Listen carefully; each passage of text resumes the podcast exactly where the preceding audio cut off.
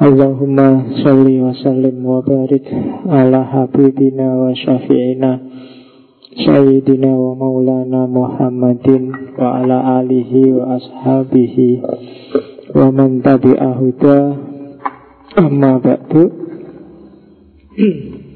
Bismillah, mari kita lanjutkan ngaji filsafat kita.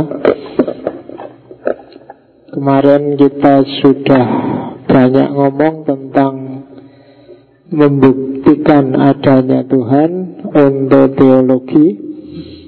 Sekarang saatnya kita coba untuk menjawab argumen-argumen yang anti Tuhan. Ya, saya sebut neo-ateisme, karena kalau ateisme yang lama kan sudah kita jelaskan panjang lebar dulu sebelum Ramadan Tiga bulan yang lalu. Sekarang ketika harus jawab, yo, kita jawab argumen-argumen yang paling mutakhir dari kelompok ateis. Saya menyebutnya neo-ateisme. Ya, yang jelas ngaji filsafat semoga tidak jadi beban ya, baik bagi kalian maupun bagi saya. Seluai ya, nggak paham juga nggak apa-apa, repot nggak masuk juga nggak apa-apa, nggak harus pamit bikin surat. Ya, absen empat kali, lima kali juga nggak apa-apa, nggak wajib. Jadi santai aja. Kita sudah terlalu banyak beban, sudah terlalu banyak orang stres. Jangan nambahi stres lagi. Kan mahasiswa hari ini kan mulai bangun sampai mau tidur kan isinya stres terus. Bangun tidur kaget, waduh kuliah jam pertama, stres. Begitu masuk kelas dimarahi dosennya belum bikin tugas, stres lagi. Sudah disuruh bawa bukunya nggak dibawa, stres lagi. Dijelasin bosen luar biasa, stres lagi. Kuliah siang-siang tiba-tiba sudah zuhur, waduh kok sudah zuhur ya, sholat lagi, stres lagi. Sholat juga jadi beban kan bagi kalian. Hah, waktunya makan siang, dosennya nggak berhenti-berhenti, stres lagi. Ya kan, daftar ulang waktu yang bayar kok telat, stres. Oh, stres terus mulai awal sampai akhir. Kalau kamu lihat berita di T V itu isinya wong stres kabeh. Ya kan? Ya, ya, ketika kamu merasa tertekan itu kan namanya stres. Makalah terus stres, tugas terus stres. Maka semoga ngaji filsafat ini enggak jadi beban yang bikin kita stres. Santai wae, enggak apa-apa, enggak ada aturan apapun. Ya, kamu enggak harus pakai sarung apa pakai kopiah, wis santai wae, sak seneng-senenge. Ya, duduk selonjor sambil tiduran juga enggak apa-apa nek ngantuk. Enggak ada yang ya, oke. Jadi itu karena semakin banyak stres, kalau kamu stres itu apa? Secara neurosains itu sel-selmu agak longgar. Kalau sel-selmu longgar, itu penyakit gampang masuk. Daya tahanmu menurun lima puluh persen. Jadi eman-eman, kalau nggak waktunya stres ya jangan stres. Yo streslah di waktu yang tepat.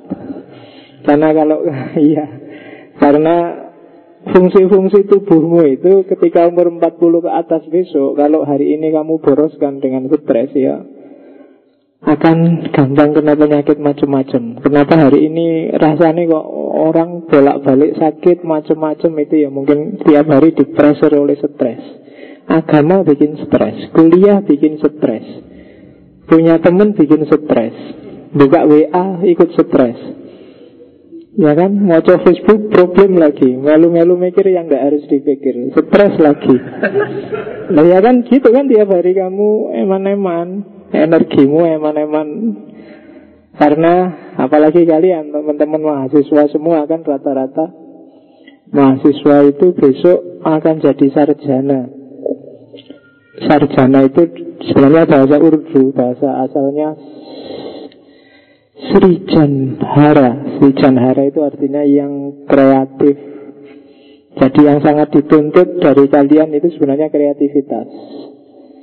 Kalau kalian stres, orang mungkin bisa kreatif. Orang stres itu tidak mungkin dia bisa aktif. Isone ngerundel, mengeluh, menuntut, menyalahkan. Biasanya kalau sudah stres buntu, pertama yang disalahkan yang di luar dirinya. Lama-lama kalian akan benci dirinya sendiri. Pertama menyalahkan temennya, ah mesti korupsi gue kok suge, mesti selalu keluar. Ah dosennya aja yang nggak beres, ah malah selalu keluar. Tapi lama-lama kalau nggak efektif, akhirnya yang disalahkan dirinya sendiri. Nasibku kok jelek banget ya. Terus mesti gitu nanti lama-lama terus dirinya sendiri. Kalau sudah menyalahkan dirinya sendiri, tidak mungkin kamu bisa jadi kreatif karena sama dirimu sendiri kamu benci. Kalau sudah benci dirinya sendiri, wes apa-apa kamu lakukan dengan gerundel. Akhirnya apa? Banyak hal kamu lakukan tanpa kesadaran. Kamu jadi robot. Kalau kuliah aja terpaksa kan berarti kalian sebenarnya nggak mau kuliah tapi terpaksa kuliah, itu lama-lama jadi robot. Ya kalau robot nggak mungkin kreatif. Hati-hati di masa depan. Sekarang teknologi luar biasa. Kemarin saya baca di internet itu di Jerman mulai dilakukan penelitian terhadap tikus. Jadi tikus itu dikasih semacam elektroda di kepalanya yang diprogram tertentu sehingga diperintah apapun dia manut. Jadi loncat dia bisa loncat, diperintah lari dia lari, berhenti dia berhenti. Dan itu mulai bisa. Kalau di tikus mulai bisa, tak bayangkan di masa depan gak lama lagi manusia juga bisa. Tak bayangkan besok kamu gak butuh kuliah. Jadi cukup bayi ini, misalnya ada bayi ini besok besar harus jadi dokter, tanam aja program untuk bisa jadi dokter semacam elektroda di kepalanya. Besok ini harus jadi kiai, oh, kasih aja program Maktabah Samilah terus dimasukkan. Iya kan, tidak susah-susah. Sudah ada kitab kuningnya ribuan itu di kepalanya, tinggal ditanamkan aja. Pingin bikin hasil gampang, dimasukkan aja M P tiga player di dalamnya yang bisa ngaji tiga puluh juz, apa langsung. Ya kan, dan kamu nggak capek-capek kuliah di masa depan. Yang tidak kreatif tidak akan kepake, kamu akan jadi robot-robot itu tadi. Maka ngaji ini jangan jadi beban. Jadikan aja relaksasi. Jadikan semacam katarsis. Kalau sudah stres sejak pagi, ya santai-santainya malam ini. Paling tidak seminggu sekali. Oke, bismillah ya. Temanya agak berat, tapi jangan dianggap berat. Biasa aja. Tidak paham juga, tidak ada ujiannya. Jadi, ya meskipun bawa buku siap nyatet, ya tidak harus kamu serius nyatet satu-satu ya buat apa. Filenya di copy paste juga bisa. Iya, gitu ya. Bismillah, kita mulai kajian Neo Ateisme, Ateisme abad dua puluh dua puluh satu. Saya ambil yang paling kontemporer biar teman-teman ngerti wacana-wacana terbaru. Kalau sekedar ateisnya Karl Marx, Freud, Nietzsche itu sudah bolak-balik diomongkan orang.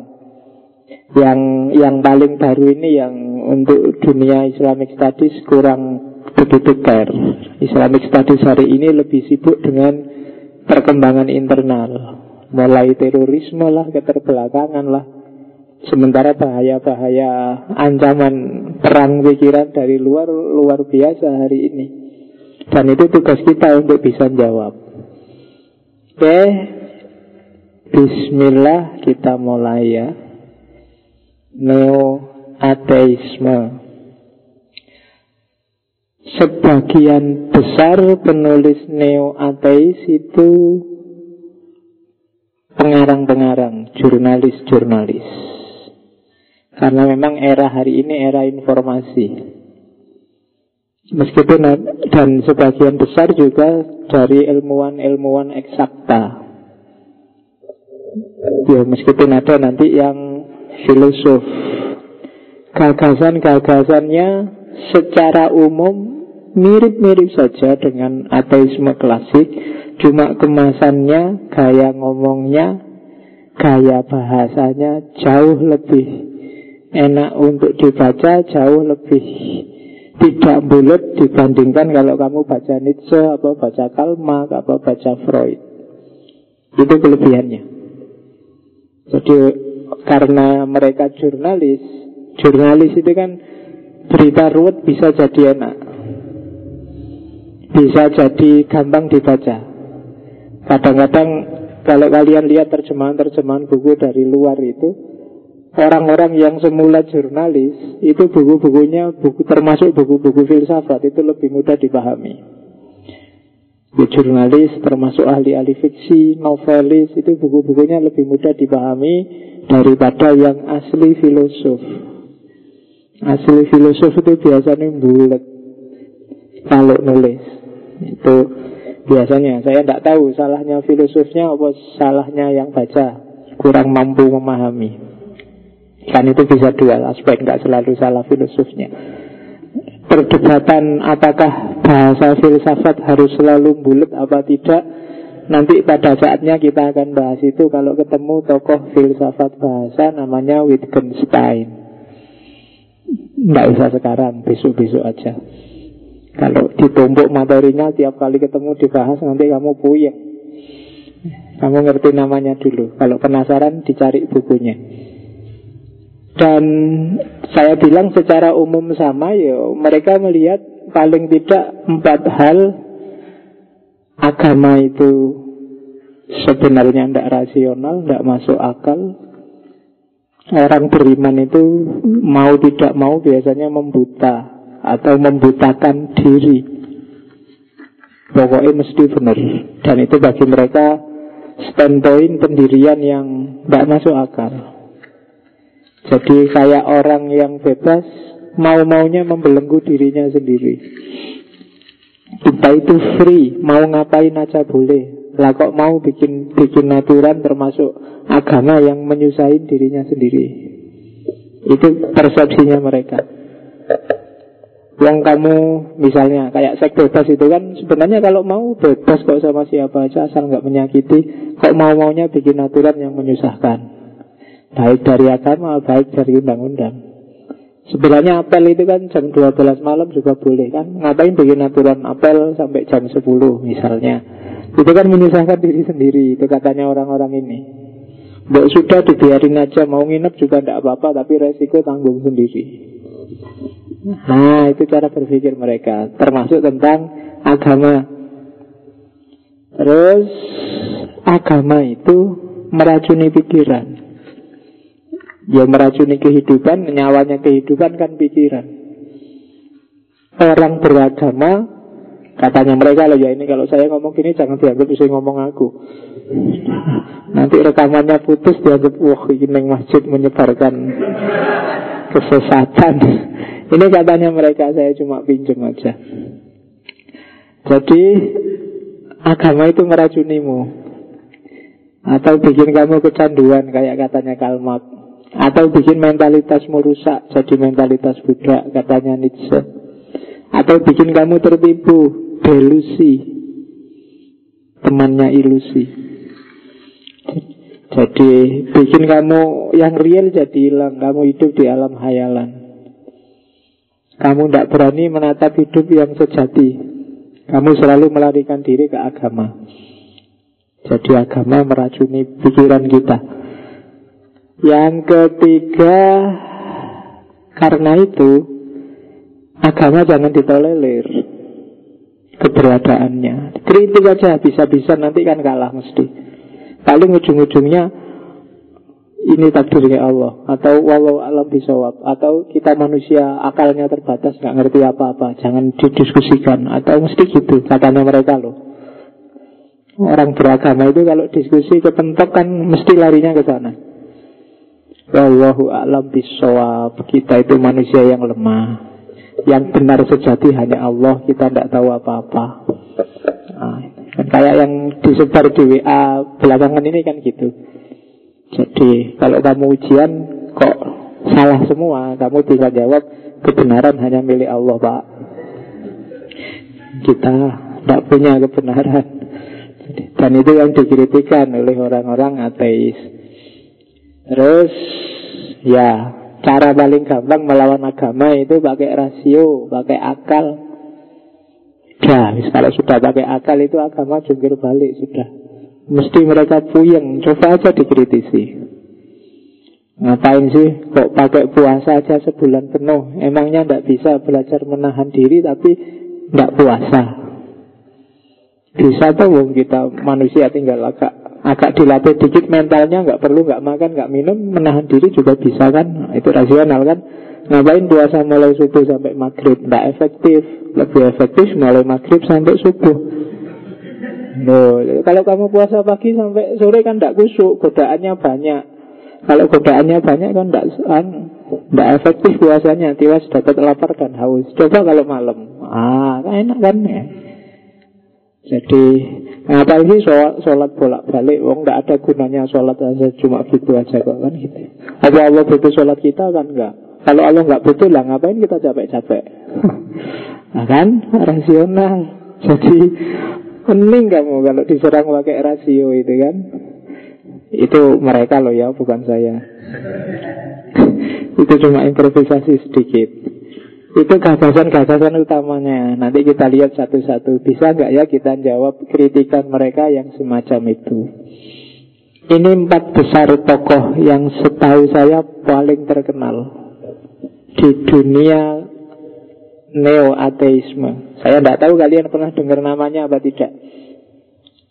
Ya, tulisannya kecil harus pakai kacamata. Yang sebelah kiri atas itu Richard Dawkins, ahli biologi molekular. Tapi kemudian terkenal, ya tulisannya banyak, yang anti Tuhan, anti agama. Dari Inggris, meskipun lahirnya di Kenya, Nairobi. Yang kedua Sam Harris, filosof, ilmuwan. Yang ketiga Christopher Hitchens, dari Inggris, meninggal tahun dua ribu sebelas kemarin karena kanker paru-paru. Tapi anti Tuhan. Nggak tahu di sana dia ketemu Tuhan apa enggak. Ya, itu kan kayak waktu siapa? Saya lupa, ada filosof yang nggak percaya Tuhan. Terus oh Sartre. Ketika Sartre ditanya, eh Sartre, kalau besok kamu ketemu Tuhan, gimana jawabanmu? Ternyata ada Tuhan, ya tak jawab aja. Ya mohon maaf Tuhan, dulu di dunia buktinya nggak cukup. Ya, itu jawabannya Sartre. Jadi ya jangan salahkan saya, ya salahin sendiri, buktinya nggak cukup, ya saya nggak percaya. Nah kalau sekarang sudah lihat berarti percaya. Nah, Christopher Hitchens juga begitu. Dan yang terakhir Daniel Dennett. Daniel Dennett ini filosof, ahli neuroscience. Dari jenggotnya mungkin tergolong salafi. Ya, nah, kategori kalau sekarang kan gitu, begitu lihat jenggot bayanganmu kan salafi aja. Karl Marx juga punya jenggot, jangan salah. Oke okay. Jadi orang gagah zaman dulu, laki-laki sejati itu memang harus punya jenggot, punya kumis, berowokan, nggak sekedar jenggot.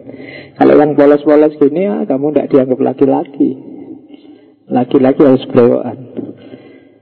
Oke, kalau kamu di Arab nggak punya jenggot, haji-haji gini, zaman saya haji dulu gitu dianggap perempuan apa laki-laki kamu itu. Ada yang gitu dagang. Jadi ya kalau bisa, kalau nggak punya kumis apa jenggot ya dikasih apel, spidol apa-apa gitu. Ya kamu kelihatan laki-laki. Ya, ini kitab sucinya. Carilah, buku-buku ini bisa di-download gratis. Pengaruhnya luar biasa. The End of Faith, Sam Harris, tahun dua ribu empat. God Delusion, Richard Dawkins. Richard Dawkins ini bukunya banyak. Saya punya beberapa yang butuh, yang siap baca dalam bahasa Inggris. Yang ketiga Breaking the Spell, Daniel Dennett. Terus God is not great, Christopher Hitchens, dua ribu tujuh. Sampelnya gambarnya seperti itu.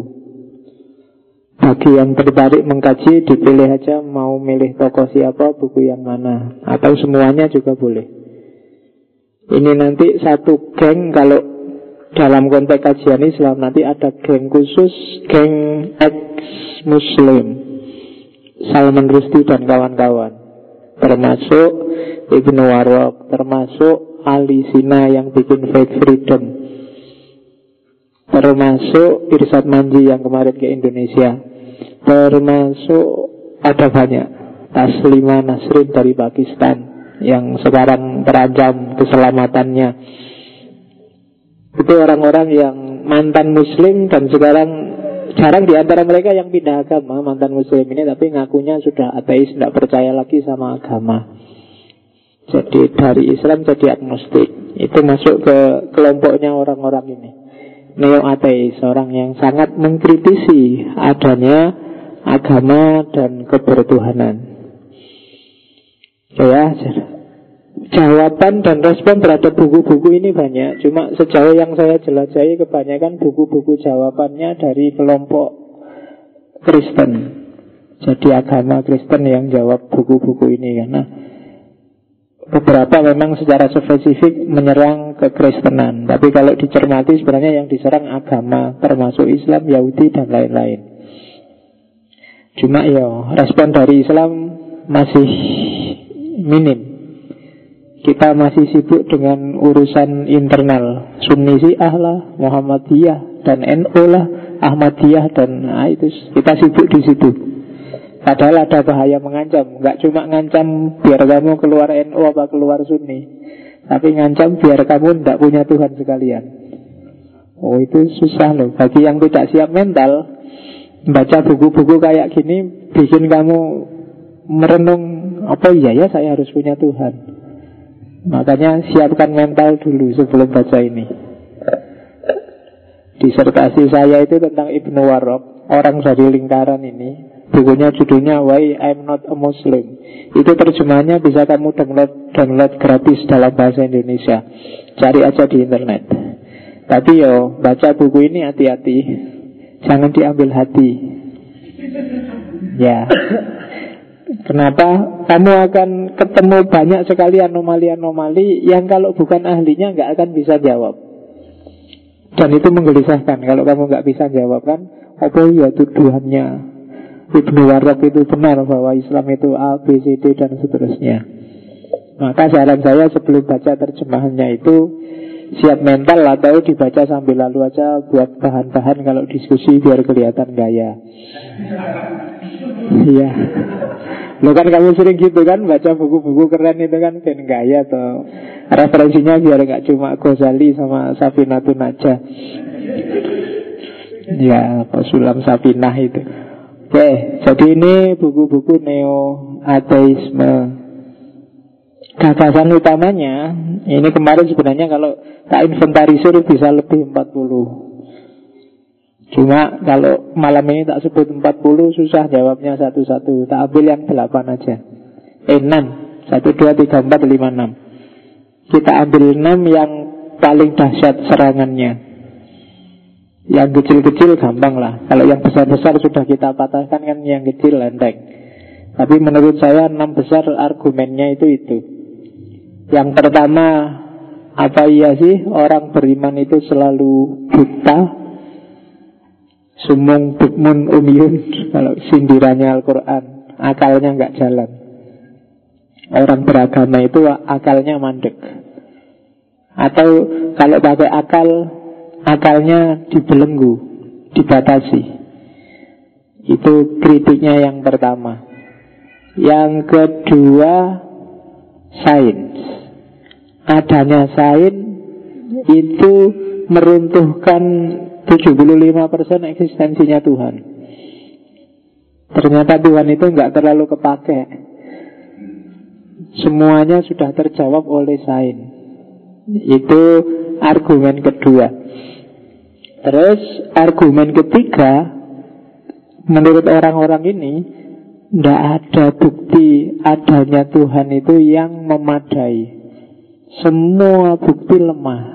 Nah, ini pertemuan sebelum Ramadan sudah kita bantah semua kan, argumen-argumen para filosof klasik tentang adanya Tuhan. Ya, kamu kamu ulang lagi, coba dicek gimana kelompok ateis membantah argumen adanya Tuhan. mulai argumennya Anselmus, Thomas Aquinas, Ibnu Rusyd dan kawan-kawan dibantah satu-satu. Dan bagi mereka tidak ada yang memadai argumen rasional tentang Tuhan. Terus yang keempat, agama meracuni hidup. Sangat banyak tragedi kemanusiaan yang sumbernya agama. Nanti contohnya banyak. Terus yang ketiga, ini yang paling susah dijawab, kejahatan, problem of evil, problem kejahatan dan penderitaan manusia. Membuktikan bahwa mana Tuhan? Kok masih ada bencana? Kok masih banyak orang menderita? Katanya maha penyayang. Wong saya tidak maha penyayang aja kasihan lihat orang menderita. Harusnya Tuhan yang maha itu lebih kasihan lagi. Nah ini kok tidak ngapa-ngapain? Katanya maha kuasa. Padahal orang nabung berpuluh-puluh tahun untuk berangkat naik haji, sampai di sana kok ditibani keren. Iya kan? Tega sekali Tuhan itu. Katanya maha penyayang, dia capek-capek ke sana, sudah nabung, ninggal keluarganya. Ini kan rasionalnya gitu. Sampai di sana malah dirubuhi sama keren. Ah, itu problem kejahatan, problem of evil. Di mana terus enaknya? Apa Tuhan sudah cuek sama kita, atau sedang marah sama kita, atau muncul spekulasi macam-macam? Tapi yang jelas katanya orang-orang ini memangnya ada Tuhan itu, kan gitu. Terus yang terakhir, moralitas. Agama itu kan sangat dekat dengan moralitas. Dan bagi orang-orang ini, kalau kita kan moralitas itu awal dan akhirnya ya Tuhan. Itu bukan ciptaan manusia, sifatnya universal. Kalau pakai bahasanya Immanuel Kant, morality consciousness, kesadaran moral. Itu yang bikin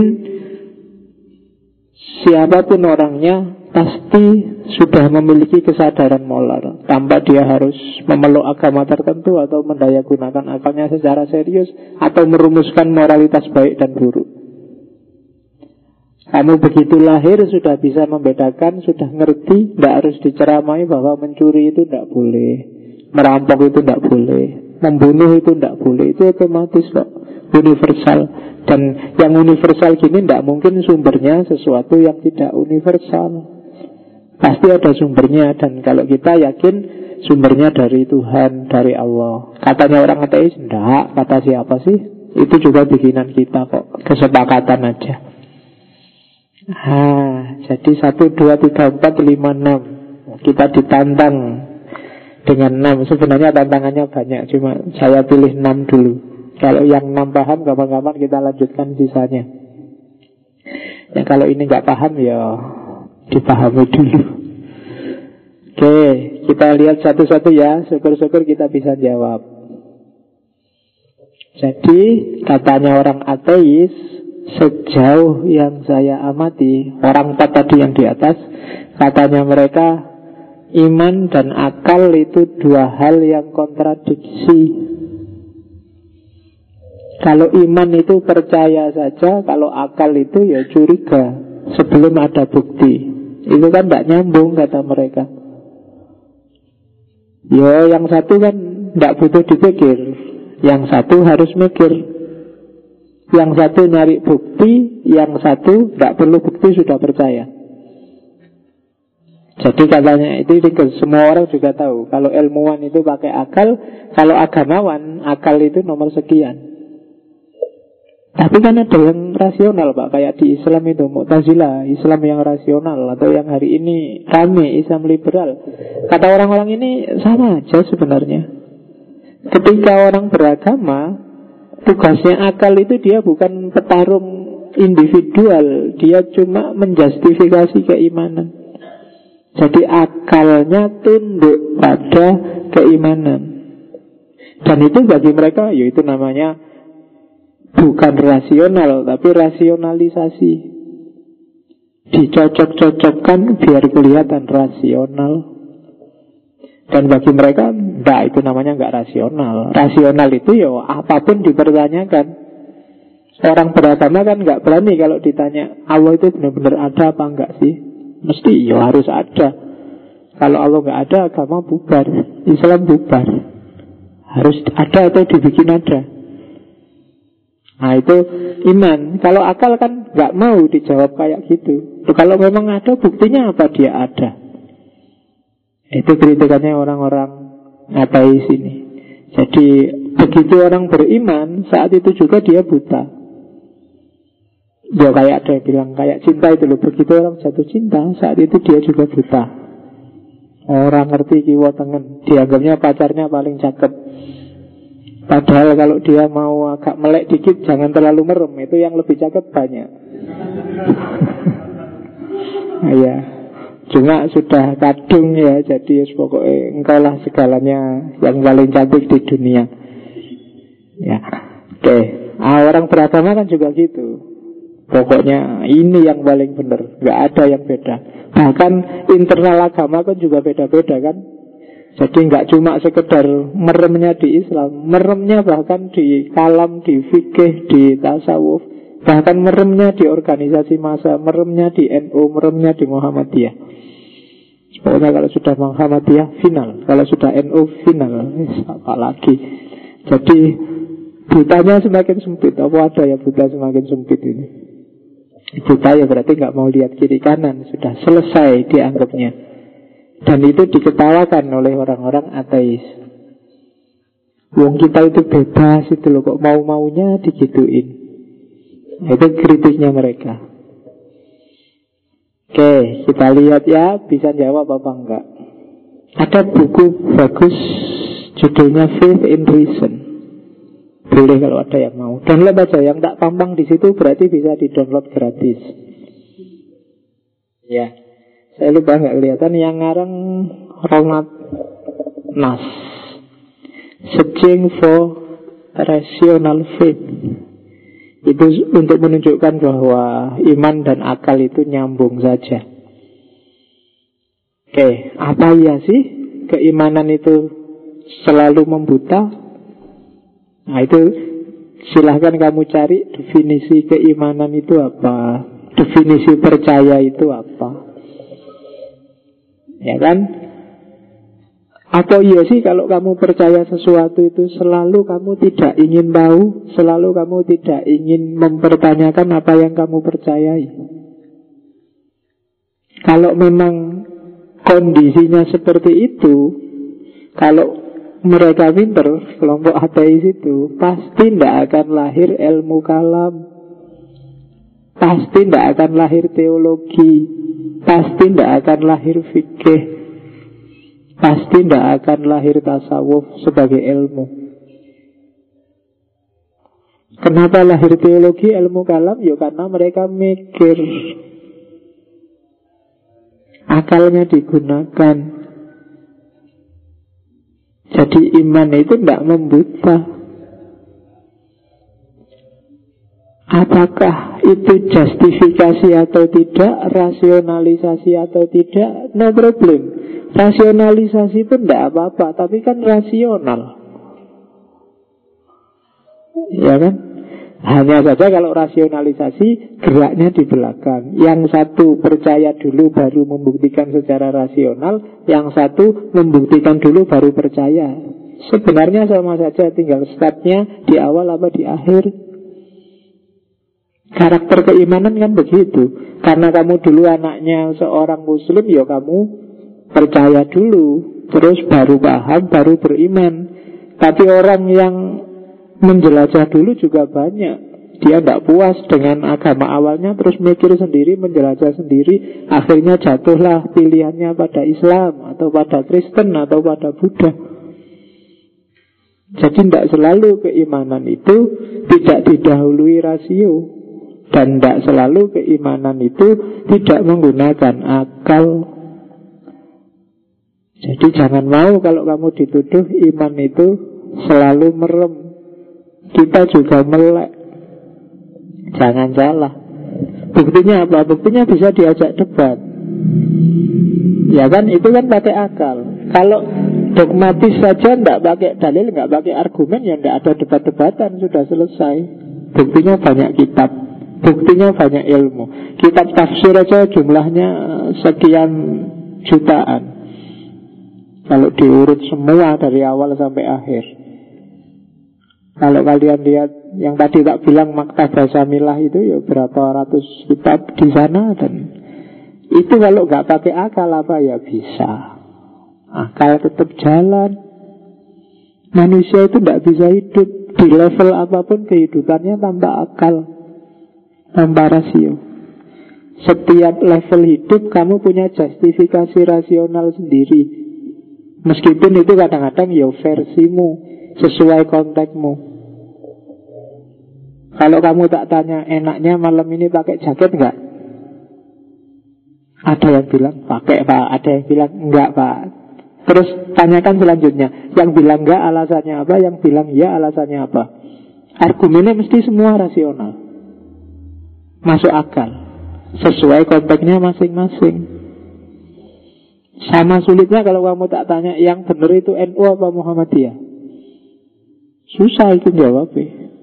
Masing-masing rasional, punya basis sendiri-sendiri. Yang benar itu agama itu harus dimurnikan semurni-murninya kayak zaman Nabi, atau dikembangkan secara kreatif dengan macam-macam inovasi sehingga Islam makin semarak seperti kelompok-kelompok tradisional. Dua-duanya punya argumen, punya dasar. Kalau acuannya rasional atau tidak rasional, dua-duanya sama-sama rasional. Kalau sekedar rasional pasti punya dalil. Bahkan nggak sekedar rasional pakai akal, rasional nyambung nggak dengan sumber asalnya. Kalau di Islam nyambung nggak dengan Quran hadis, ada tambahan itunya.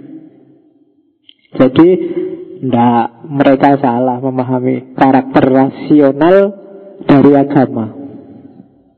Oke. Yang kedua,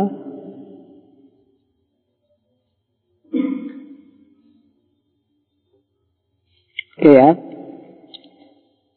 Yang kedua sama iman dan akal percaya. Yang ketiga ilmuwan atau filosof lah yang mendewa-dewakan akal, rasio, mengkritik keimanan, kepercayaan, belief. Itu kalau kamu kejar sampai akhir, semua ilmu, semua teori, semua konsep yang mereka hasilkan itu dasarnya juga kepercayaan. Ya kan? Mikir, mikir itu yang paling dasar kan pakai silogisme.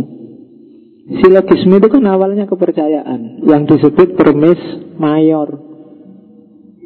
Permis mayor itu kan kamu anggap pasti benar tanpa kamu uji secara rasional kan?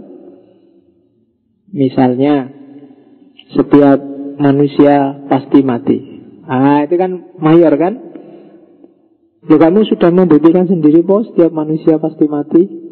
Setiap manusia itu berarti manusia mulai zaman Nabi Adam sampai besok kiamat. Atau ya bisa kamu membuktikan itu? Kan nggak bisa. Atau setiap bapak adalah laki-laki. Apa iya? Setiap bapak laki-laki. Kadang-kadang kan ada kan, ada misalnya istri ditinggal mati suaminya, anaknya masih kecil-kecil, terus kita menyebutnya dia single parent, jadi bapak sekaligus jadi ibu. Loh, itu kan berarti ada bapak yang perempuan, ada toh? Katanya siapa setiap bapak laki-laki. Loh, itu kan cuma asumsi setiap bapak adalah laki-laki kan kita anggap benar begitu saja. Apa bedanya dengan orang beragama yang percaya begitu saja bahwa Allah itu ada karena kemantepan keyakinannya? Sebagaimana para ilmuwan yang percaya begitu saja dengan asumsi-asumsi dalam setiap pemikirannya. Setiap ilmu yang kamu sebut ilmiah itu kan awalnya juga asumsi-asumsi. Sosiologi misalnya mengasumsikan bahwa manusia dengan manusia yang lain itu saling butuh dan saling berinteraksi. Itu kan dipercaya begitu saja kan tanpa dicek. Berani gak sosiologi mempertanyakan, apa iya sih manusia itu selalu butuh yang lain? Buktinya Tarzan bisa hidup, bahkan bisa dapat cewek cakep. Ya kan? Bahkan difilmkan lagi. Dan kamu seneng nontonnya. Ya, ya nanti tidak apa-apa. Ini anu Pak, mata kuliah sosiologi Pak. Jadi apa iya? Nah kalau ini kamu runtuhkan, ternyata salah. Manusia itu tidak selalu butuh interaksi dengan yang lain. Oh, ilmu sosiologi bubar. Iya kan? Kenapa dia bisa sebesar ini hari ini? Karena asumsinya dianggap pasti benar. Padahal itu kalau diuji secara rasional mungkin itu tidak seratus persen. Mungkin banyak orang yang ah tidak butuh yang lain, sendiri juga bisa. Tidak selalu orang itu semboyannya kayak iklan rokok itu, tidak ada lu nggak rame. Bisa bikin keramaian sendiri saya Pak, tidak usah butuh yang lain. Bukan selalu gitu. Nah, kalau argumen ini dikeluarkan ya ilmu sosiologi bubar. Hampir semua ilmu begitu, biologi, antropologi, semua punya asumsi-asumsi basicnya. Filsafat punya asumsi dasar bahwa manusia adalah animal rasional. Oh, itu juga, ah masa iya Pak. Kadang-kadang banyak orang yang gak mikir loh Pak, akalnya gak jalan. Apa itu berarti kalau kamu lagi judek, wah pusing sekali aku gak bisa mikir. Oh berarti saat itu dia berhenti jadi manusia. Loh katanya manusia itu animal rasional, binatang yang berpikir.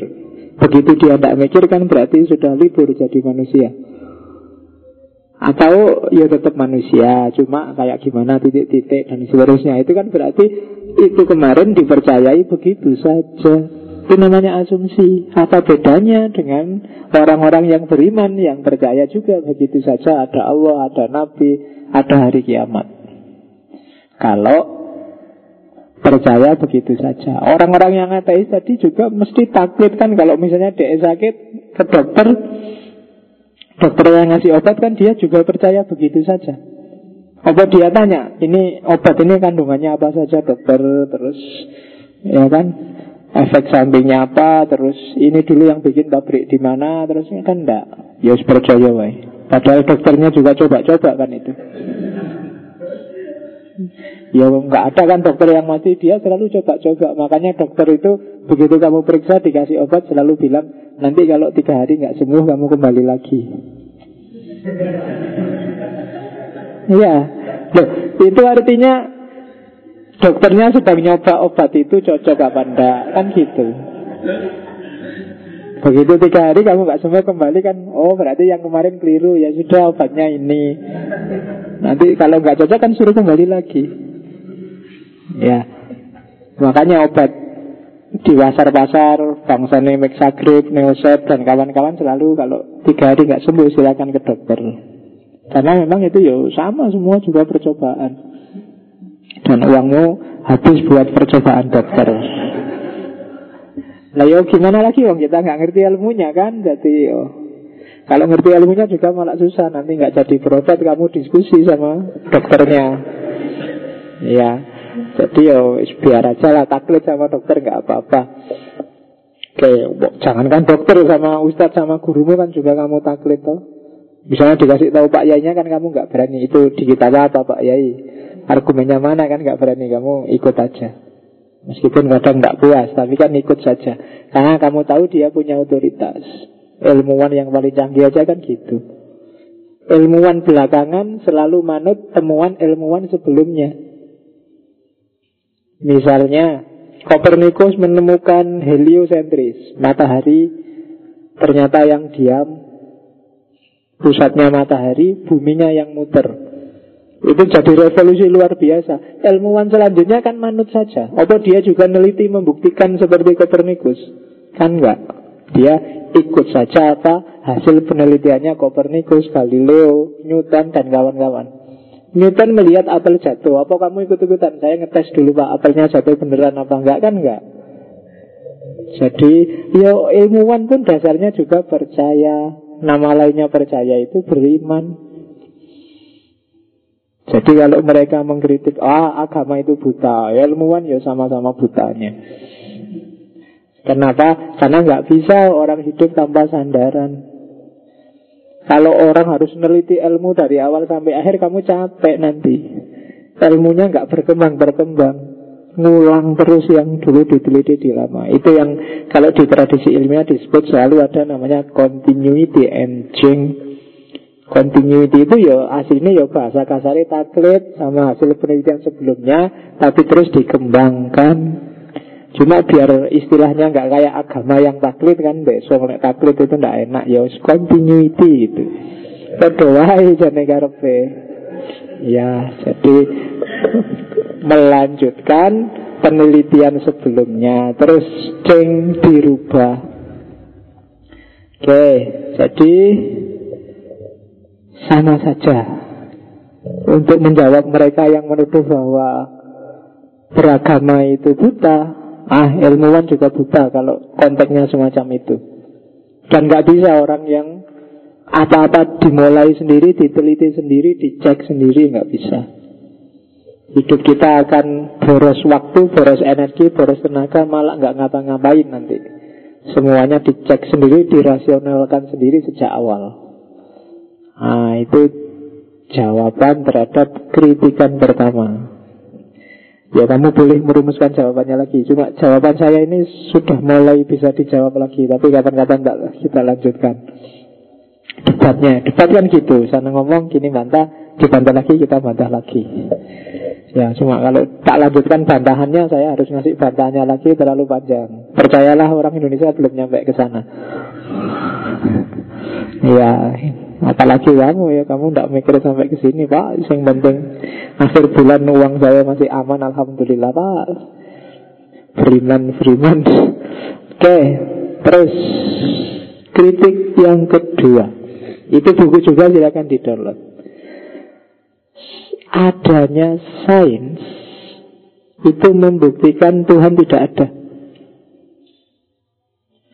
Jadi sains ada, hukum alam ada, itu otomatis menunjukkan bahwa Tuhan tidak punya kerjaan. Paling tidak, atau ya ekstrimnya berarti Tuhan tidak ada. Atau paling tidak Tuhan seandainya ada, dulu yang menciptakan, yang bikin hukum, berarti Tuhan sekarang nganggur. Yang semuanya sudah tertib tertata kok. Itu kan yang Tuhan disebut clockmaker itu kan. Tuhan disebut tukang bikin jam. Jadi tukang bikin jam itu bikin jam, bikin arloji, bikin jam tembok, dikasih sistemnya, terus kan jalan sendiri. Yang bikin jam kan gak ikut-ikut muter terus, nggak ikut-ikut intervensi lagi. Nah, Tuhan juga kayak gitu katanya orang-orang ini. Seandainya memang ada Tuhan, dia bikin alam semesta, dikasih hukum alam, dan ya selesai. Silahkan jalan sesuai hukumnya, dan Tuhan juga nggak punya kerjaan lagi. Jadi nanti ya alam sudah ada hukumnya. Yang bikin manusia ya laki-laki dan perempuan, bikin anak-anak, bikin cucu-cucu, bikin dan seterusnya. Hewan juga begitu, tumbuhan juga begitu, benda-benda materi juga begitu. Kalau Tuhan intervensi terus, mungkin sumber daya alam itu bisa tidak ada habisnya. Buktinya ada habisnya. Berarti kan Tuhan tidak ikut main-main. Selama ini kan kita takutkan, jangan anu loh, hati-hati Indonesia dua puluh tahun yang akan datang akan kehabisan sumber daya alam. Oh, berarti benar Tuhan clockmaker. Sebenarnya kalau Tuhan Maha Kuasa kan jangan takut. Sampai satu miliar tahun ke depan kalau Tuhan mau ya sumber daya alamnya masih ada. Tapi kan enggak, kita khawatir dua puluh tahun ke depan. Makanya jangan keburu takut kalau ada yang ngomong gitu, katanya punya Tuhan. Kalau punya Tuhan kan ya, oh, kalau Tuhan intervensi ya, sampai kapanpun sumber daya alam enggak akan habis. Tapi kalau kita punya ideologi Allah setelah menciptakan selesai, dia berputar sesuai hukumnya, enggak intervensi apa-apa ya, berarti kita seorang deis dan tidak percaya lagi kalau Tuhan intervensi. Agak berat, kalau Tuhan tidak intervensi lagi maka kamu tidak perlu capek-capek berdoa. Doa apa gunanya? Semua sudah ada hukum alamnya. Kalau kamu malas ya bodoh, kalau kamu rajin ya pinter, itu hukum alamnya. Tidak akan ada kejadian kamu malas tapi kebetulan kok nilainya bagus, itu tidak ada. Harusnya begitu kalau pakai teori deis. Lahirnya sains membuktikan Tuhan tidak ada. Nah, alam semesta dari mana? Teori evolusi yang dipakai. Ya kan, alam semesta ini lahir dan berkembang secara evolutif, struggle for the fittest. Yang paling cocok dia yang hidup. Jadi isinya alam semesta ini itu terseleksi sesuai kondisi. Kenapa manusia itu kok kayak gini sekarang? Ya karena zamannya yang mencetak manusia jadi kayak gini sekarang. Bukan karena Tuhan yang menentukan. Ada evolusi. Evolusi fisik, evolusi cara berpikir, evolusi dan seterusnya. Dulu orang negro itu hitam, jelek-jelek, tidak enak dilihat. Sekarang mulai banyak yang enak dilihat. Evolusi mungkin karena kawin sama bule-bule, kawin sama itu. Jadi mulai mulai banyak yang lumayan untuk dilihat. Kenapa? Ya itu tadi, struggle for the fittest. Kalau jelek terus nanti nggak ada yang mau dan nggak akan bisa struggle. Kalah dia, tersisih. Logika paling gampang itu.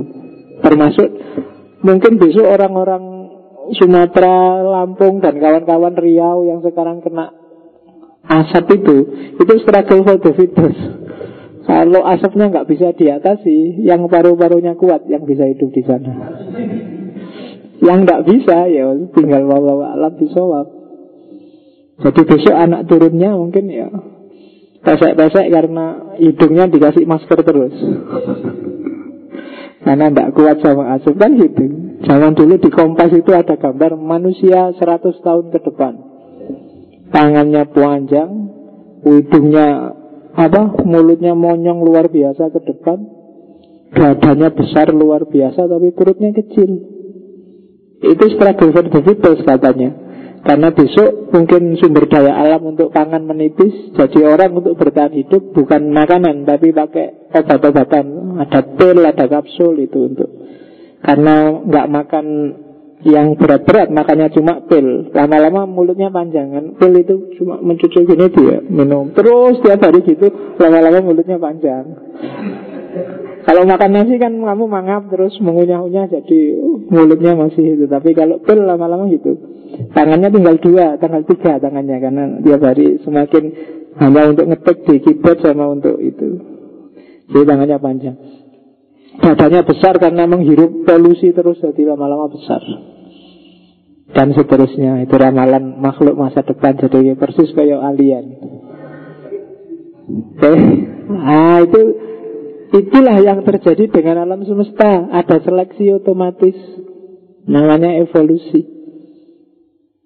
Jadi dari teori evolusi itu sebenarnya nanti Richard Dawkins menyimpulkan God almost certainly does not exist. Menurut saya hampir pasti bahwa Tuhan itu tidak ada. Alam semesta ada hukumnya sendiri. Kenapa dulu dinosaurus habis? Ya mungkin ya karena ada hujan meteor lah, ada macam-macam itu kan teorinya. Tapi yang jelas bukan karena dimusnahkan oleh Tuhan. Tapi ya ada sebab alam yang bisa menjelaskan itu. Ya kalau orang beragama kan menjelaskannya beda. Kenapa kok dulu bumi sempat banjir luar biasa? Kalau kita kan karena Allah menghukum manusia yang berdosa, tinggal sak kapal Nabi Nuh saja. Tapi sains menjelaskannya, ya karena saat itu es-es di kutub mencair, kemudian terjadi, ah, itu terus ada banjir kolosal, banjir massal, dan seterusnya. Jadi adanya sains itu membuktikan Tuhan itu nggak ada. Mungkin jawabnya apa ini kan? Buktinya memang sains itu sekarang luar biasa. Kita lihat, ayo jajal jawab. Apa ya sih dengan sains terus menjawab semua persoalan hidup? Harus diingat yang namanya sains itu jawaban paling mudah sebenarnya hanya satu wajah, satu sisi dari kehidupan kita. Hanya orang-orang yang punya persepsi materialis atau naturalisme yang menganggap bahwa sains adalah segalanya. Hidupmu sains itu penting, tapi apa ya sains itu segalanya? Sains punya banyak keterbatasan. Sains itu hanya salah satu jalan untuk menemukan kebenaran. Masih sangat banyak jalan yang lain. Sains hanya mengandalkan empirisme dan akal. Masih banyak epistem yang lain yang tidak selalu pas kalau pakai empiris dan akal.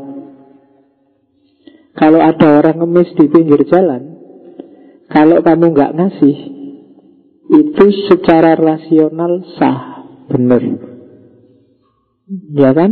Secara empiris juga benar, wong dia bukan apa-apamu, bukan ponakanmu, bukan anakmu, bukan saudaramu.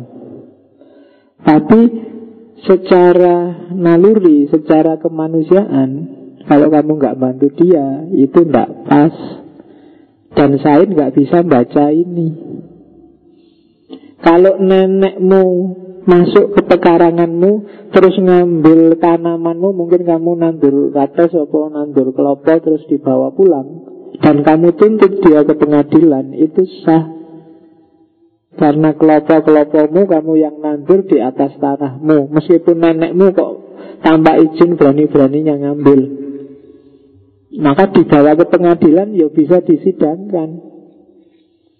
Itu kalau berpikirnya materialis, berpikirnya serba yang empiris, rasional. Padahal hidup tidak bisa direduksi hanya ke sana. Gitu loh. Kalau hanya fokusnya ke yang rasional dan empiris, berarti kalau ada ibu-ibu atau orang tua nyekek anaknya sampai tewas, itu yang masuk akal saja daripada repot-repot ngasih makan ngabis-ngabisin uang. Ya kan? Kalau pengin anak kan bisa bikin lagi kapanpun. Yang sekarang dicekek, nggak punya uang cekek dulu, besok kalau sudah kaya bikin lagi. Loh, itu rasional kan? Kalkulasi matematisnya memang begitu. Tapi apa ya? Kalau bapakmu ndak ngirim kamu uang sekarang, itu bapakmu bisa bilang, wis gede iso golek dhewe, ngerepoti bapak terus. Loh, itu rasional, masuk akal. Kamu sudah sebesar ini kok masih nadong sama orang tua. Tapi kan bapakmu ndak pakai akal. Kalau bapakmu pakai akal, wassalam kamu sejak kemarin. Ya kan? Bapakmu pakai epistem yang lain. Betul. Jadi sains enggak segalanya. Kalau ukuran-ukuran eksakta dipakai, banyak hal akan terreduksi dalam hidup kita. Sangat banyak hal. Oke, terus ya itu tadi, karena sains itu juga basisnya rasional ya. Jangan salah, sains itu juga punya banyak hal yang dipercaya begitu saja. Dalam hidup kita sangat banyak hal yang tidak empiris dan tidak rasional. Misalnya, gembira tidak gembira. Kalau gembira tidak gembira, bahagia tidak bahagia, itu empiris dan rasional. Orang paling bahagia di Indonesia harusnya Abu Rizal Bakri. Harusnya, ya kan, konglomerat-konglomerat itu. Tapi coba dihitung volume ketawanya kamu sama Abu Rizal Bakri banyak mana? Ayo, cengenges-cengengesnya sering mana? Ayo, ya kan? Jadi enggak, enggak ada jaminan. Secara matematis harusnya ya orang-orang konglomerat itu lebih banyak ketawanya, tapi toh lebih banyak suntuknya. Anggota D P R yang gajinya sekian ratus juta sebulan itu juga enggak jamin dia lebih bahagia dibandingkan kita yang tidak punya uang. Ya, jangan-jangan kalau kita banyak uang juga tidak bahagia. Karena banyak uang itu kan jadinya nambah pikiran. Mau dipakai apa uangnya? Kalau nggak punya uang kan nggak mikir. Yang nggak ada. Ya, ya kan uang nggak ada yang dipikir, mau mikir apa? Jadi yang banyak mikir kan yang punya, yang nggak punya ya nggak mikir. Makanya orang pinter itu lebih banyak mikir daripada orang bodoh, karena ada yang dipikir. Kalau yang bodoh ya mikir apa, wong nggak bisa. Ya, daripada capek-capek kan nggak usah mikir. Lu itu nggak nyampe kalau pakai sains. Gitu loh. Jadi banyak sisi-sisi hidup yang tidak bisa dijangkau oleh sains. Mungkin orang luar negeri itu heran kan lihat orang Indonesia, lu katanya krisis, katanya ada asap, katanya kan banyak sekali problem itu. Mungkin kalau orang nggak ngerti Indonesia lihatnya cuma di berita, bayangannya Indonesia ini sumpek, banyak asap, isinya orang tawuran, isinya orang gegeran, trek-trekan, isinya D P R yang korupsi, isinya itu dok. Jadi waduh ngeri masuk Indonesia kalau hanya lihat berita di T V secara rasional. Karena mereka nggak masuk ke sini. Mungkin kalau ke Indonesia bener heran dia lihat, loh masih banyak orang ketawa di sini. Ya kan? Harusnya sudah nggak bisa ketawa kamu itu dari kondisinya sekarang. Tapi masih bisa, bahkan lebih banyak yang ketawa. Sekarang nggak ada apa-apa juga ketawa orang Indonesia itu. Ya kan? Gembira, sedih, harapan, apalagi cinta. Cinta itu nggak bisa diukur sama sekali pakai sains. Harusnya artis yang cakep-cakep, yang sudah cakep, kaya, dapat istri cakep itu yang paling seneng, paling bahagia. Ternyata enggak. Yang paling sering sumpek, kawin cerai itu kan artis. Kamu membayangkan, wah seandainya istriku artis ya. Kamu mungkin kan gitu gitu. Padahal punya istri artis mungkin sebulan juga sudah minta cerai dia. Ya kan bisa jadi kayak gitu, lebih sumpek. Apalagi ya, Anis, saya sering bilang kan istri cantik itu malah jadi beban pikiran. Ya, mending istri biasa-biasa, syukur-syukur jelek kamu kemana-mana aman. Ya toh ya, gak, gak banyak mikir kan kalau kamu cakep banget pacarmu kan. Jangan-jangan tak tinggal ngaji aja yang ngepeli ya. Jangan-jangan mesti kan was-was terus kamu. Tapi kalau jelek kan Allah sopo sing gelem. Jadi santai. Ya, jadi kalau ingin hidup tenteram rumusnya itu tadi. Oke, terus apalagi wilayah moral, wilayah makna. Ya kan? Secara sains matematis teh ini yo suguhan biar saya enggak haus, biar terus saya minum. Tapi kan gak sekedar itu. Coba ya.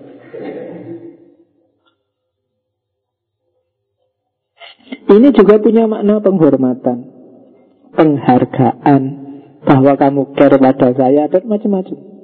Gak sekedar ini air untuk menghilangkan haus, karena nanti ngomongnya agak panjang. Matematisnya begitu. Tapi kan dia dibalik itu ada makna. Gitu loh. Dan hidup kan selalu begitu, selalu selalu makna, tidak selalu tampilannya. Dan makna itu kamu sendiri yang nempelin satu-satu. Ngajinya sih kayak gini, mungkin ada yang nempelin satu mak- maknanya macam-macam. Ada yang bilang, ah santai pak, daripada di kos-kosan juga ngapain. Yang satu, anu pak, T V-nya kalau malam kemis itu jelek-jelek, jadi mending ngaji. Terus macam-macam, ada yang, wah saya mahasiswa filsafat ya Pak, di kelas itu sumpek saya, ada ujiannya, ada K R S-nya, ada kalau di sini lebih santai. Aduh macam-macam pemaknaanmu terhadap ngaji ini. Dan itu human, gak bisa eksak kayak matematika. Sholat juga gitu kan, persahabatan juga gitu. Bahkan pemaknaanmu terhadap orang tua juga macam-macam. Dan itu sains gak bisa mengakses, gak bisa menjangkau. Kalau bikin anak, sains bisa menjelaskan. Tapi sayang pada anak, susah dijelaskan oleh sains. Nah, jadi sains ternyata sangat terbatas.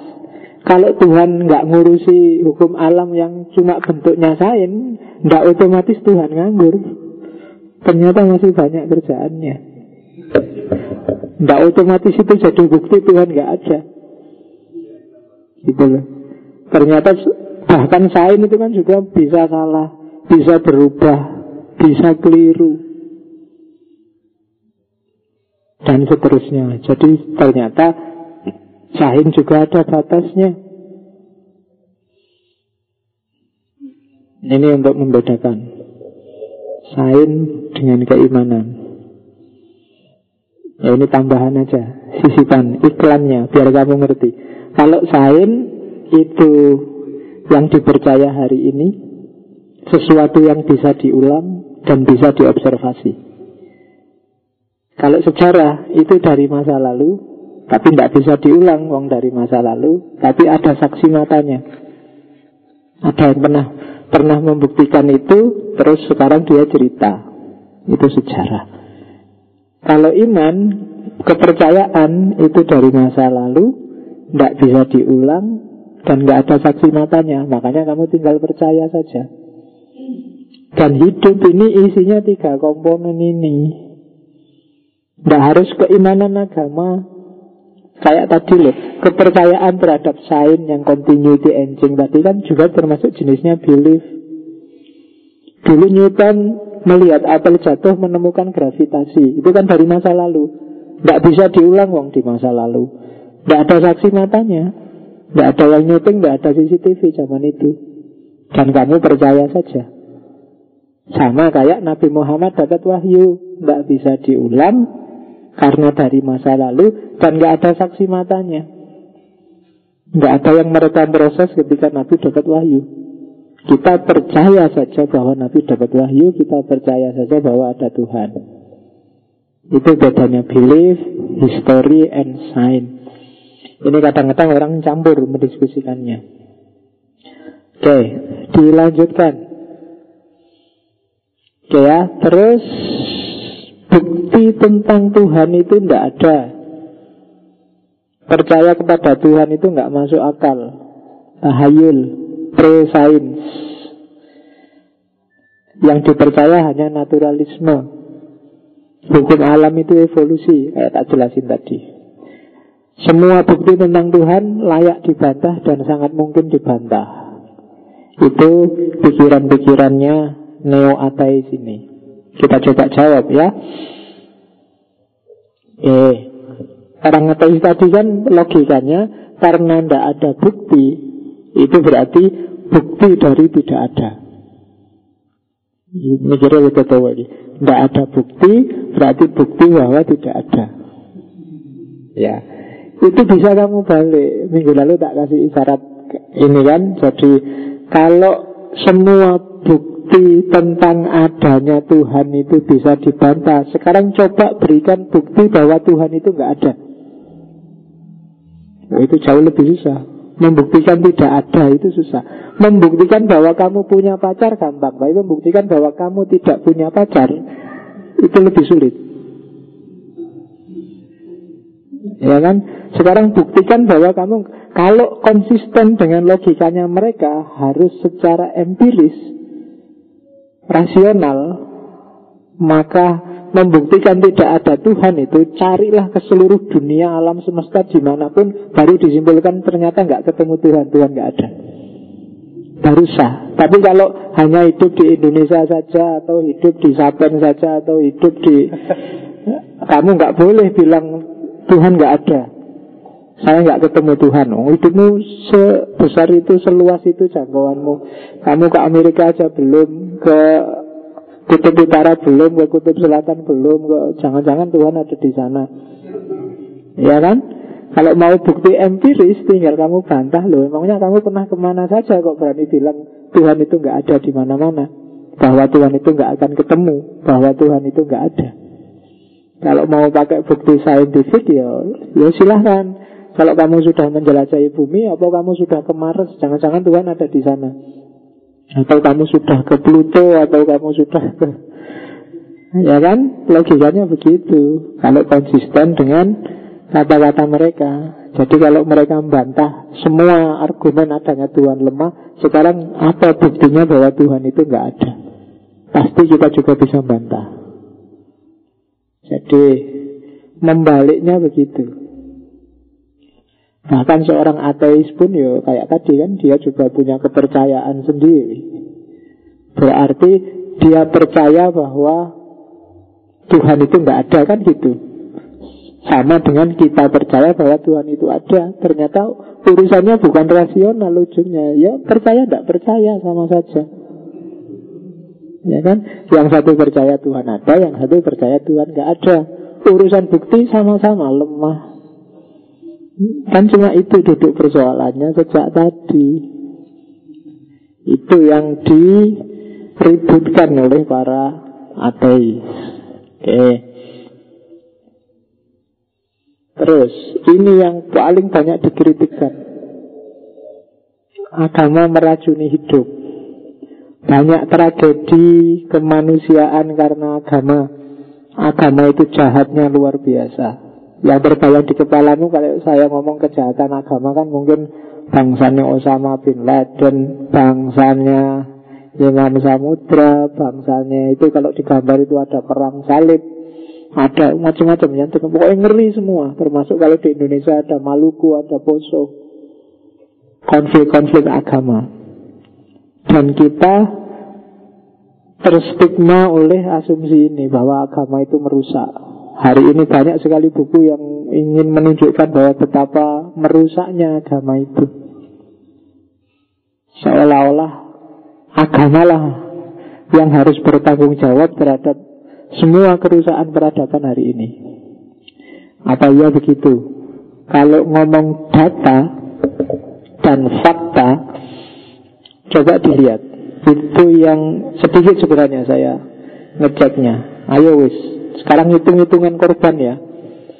Kita lihat orang yang tidak beragama dengan orang yang punya agama. Tadi ada perang salib, ada macam-macam, korbannya berapa. Sekarang kita lihat orang yang tidak beragama, korbannya berapa. Uni Soviet, sepanjang dia berdiri sebelum runtuh, korban-korbannya yang rezim komunis itu sekitar enam puluh juta orang. Cina sampai detik ini dikalkulasi tidak kurang dari tujuh puluh dua juta orang. Kamboja zaman Pol Pot komunis sekitar tiga jutaan orang tewas. Korea Utara mulai perang Korea ke belakang dua juta orang lebih. Nazi Jerman dua puluh satuan juta orang yang dibasmi oleh Hitler. Belum di Kuba, Rwanda, Sudan, Vietnam, termasuk Indonesia. Ya kan? Itu yang bukan agama kan? Belum Perang Dunia Pertama, Perang Dunia Kedua, itu bukan agama kan? Urusan negara dan bangsa. Belum perangnya Majapahit, Mataram, Demak, Singosari, itu urusan agama itu, itu urusan kerajaan bikinan. Jadi kalau kamu hitung korbannya, nggak ada apa-apanya konflik yang antara agama, jangan pesimis. Bukan karena agamanya kalau ada orang tawuran. Jadi kalau kamu sebut agama itu meracuni, seandainya ya mungkin hanya sekian persennya. Dalam kasus tertentu. Dan bukan sebagai penciri utama dari agama. Dan semua orang beragama meyakini itu. Itu loh. Ketika misalnya di Maluku perang Islam sama Kristen, berani gak orang ngomong bahwa itu perang antara pem, antar pemeluk agama? Tapi agak susah kamu sebut, karena yang satu beriman pada Allah, yang satu beriman pada Yesus, maka terus perang. Agak susah. Mesti sebab yang disebut sebab-sebab ekonomi, politik, atau budaya, atau paling mentok institusi keagamaannya, bukan karena agamanya. Perang salib yang berabad-abad itu, bahwa agama dijadikan alat, dijadikan sarana untuk pertempurannya berlarut-larut, iya. Tapi kalau dicermati sebab-sebabnya, sebenarnya itu kan perang antar dinasti, perang antar kerajaan, antara kerajaan yang mengklaim dirinya kerajaan dinasti Islam dengan kerajaan Romawi ke belakang sampai hari ini yang meng, yang diklaim sebagai dinasti Kristen. Kan itu aja. Meskipun perangnya sampai berabad-abad itu kan melibatkan banyak orang, melibatkan kriminal, bahkan melibatkan anak-anak. Kan pernah ada cerita yang perang salib keberapa itu kan pasukannya sebagian besar anak-anak. Karena orang-orang Kristen kok iki kalah terus ya itu. Karena di awal itu ketika panggilan perang kan, barang siapa mau perang akan ditebus dosanya. Maka yang perampok-perampok, maling, berandal-berandal, begal itu ikut perang, lumayan dosanya ditebus. Tapi terus kalah terus. Akhirnya ada gagasan, kita kalah itu karena pasukan yang perang ini dosanya banyak, makanya kalah. Enaknya sekarang kita bikin pasukan yang gak punya dosa. Akhirnya pasukannya anak kecil-kecil. Anak kecil kan gak punya dosa. Terus perang ya, akhirnya ya terjadi ya pembantaian. Jadi coba, itu kan politik lagi-lagi. Bukan agamanya, bukan karena percaya Yesusnya. Perang dunia satu, perang dunia kedua, Kamboja. Silahkan kamu lihat filmnya, kamu lihat narasi kisahnya, akan terlihat bahwa ah, bukan agama yang rusak, manusianya. Jadi gak ada hubungannya dengan keimanannya. Oke, jadi enggak lah, kalau agama yang meracuni enggak, tapi manusianya sendiri yang sudah beracun. Jadi yang sudah rusak itu manusianya. Kalau orangnya sudah rusak, jangankan agama, apapun akan jadi racun sudah. Kalau kamunya sendiri sudah kotor, apapun yang masuk juga akan ikut kotor. Termasuk ilmu, termasuk filsafat, termasuk agama. Kenapa? Karena wadahnya sendiri sudah kotor. Sejernih apapun air yang masuk, dia akan jadi kotor. Maka sering-sering bersih-bersih. Kalau pikiranmu keruh, apapun yang masuk akan jadi keruh juga. Karena dirimu kan wadahnya. Dikasih yang bagus-bagus pun hasilnya keruh. Manusianya yang harus diperbaiki. Terus ini yang jawaban paling berat untuk jawabnya. Adanya kejahatan membuktikan tidak adanya Tuhan. Ada kejahatan moral, ada kejahatan fisik, ada kejahatan personal, psikologis. Kejahatan moral itu manusia yang jahat. Apa Tuhan gak bisa sih bikin manusia baik semua, kok ada bikin manusia jahat segala? Bencana alam, apa Tuhan gak bisa? Gak usah ada badai, gak usah ada tren jatuh, gak, udah, gak usah ada tsunami. Katanya Tuhan yang menciptakan segalanya. Berarti yang jelek-jelek juga ciptaannya Tuhan kan? Apa Tuhan gak bisa mengganti yang jelek-jelek jadi yang bagus? Katanya dia maha kuasa. Apa Tuhan gak bisa yang sengsara-sengsara dibikin bahagia semua? Katanya dia maha penyayang. Faktanya sehari-hari kita lihat banyak orang sengsara, banyak orang terlantar, banyak bencana. Kalau dibalik, karena semua itu kita lihat banyak, jangan-jangan memang Tuhan gak ada. Katanya Tuhan maha kuasa, harusnya dia kalau sekedar bikin orang miskin jadi kaya apa susahnya, bikin gak ada tsunami apa susahnya, kalau dia mau maha kuasa. Kalau gak bisa ya jangan jadi Tuhan, ya kan? Katanya maha penyayang, tega sekali lihat orang naik haji sampai segitunya, yang tewas sekian ratus. Kalau begitu ya pensiun aja jadi Tuhan misalnya. Kok sesadis itu? Mbak yo ngasih cobaan yang enteng-enteng, kesandung nggak apa-apa, masuk angin nggak apa-apa, kan gampang. Nah kalau kerubuhan keren itu kan yo, nah misalnya adanya bencana, kejahatan moral, kejahatan personal, itu membuktikan katanya orang-orang ateis tidak ada Tuhan. Kalau Tuhan ada, sejak lama dia sudah turun tangan. Kalau Tuhan ada, kok tega-teganya menyiksa orang-orang luar Jawa dengan asap? Bahkan Malaysia, Singapura sampai kebagian sekarang, ya kan? Atau enggak bisa sih, daripada repot-repot bikin hujan buatan, kok kita berdoa saja. Kalau Tuhan memang ada kan cepat nanti mengatasinya. Atau enggak dikabulkan karena mungkin kita banyak dosanya, Tuhan enggak mendengarkan kita. Atau jangan-jangan Tuhan memang enggak ada. Ah, itu kan yang ada di pikirannya para ateis.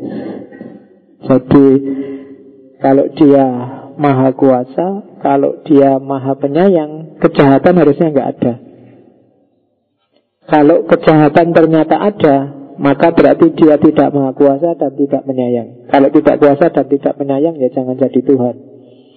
Berarti Tuhan itu sebenarnya enggak ada, hanya ilusi kita aja. Nanti Richard Dawkins nulis God Delusion, delusi tentang Tuhan. Itu yang jadi racun di pikiran kita, katanya Richard Dawkins. Gara-gara ada Tuhan ini hidup kita jadi kacau. Oke, Jajal ya, kita bantah. Semoga bisa.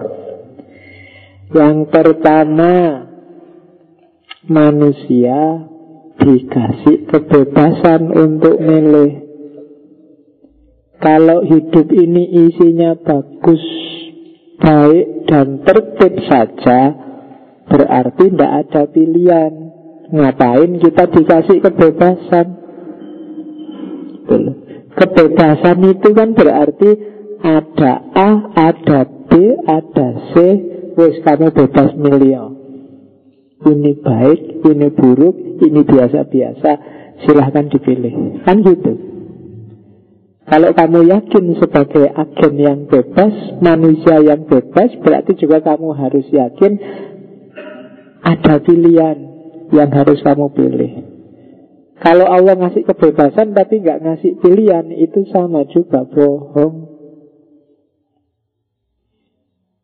Kamu bebas mau makan apa aja, tapi terus cuma dikasih kerupuk satu. Ya itu gak usah ngomong bebas, adanya cuma kerupuk ya.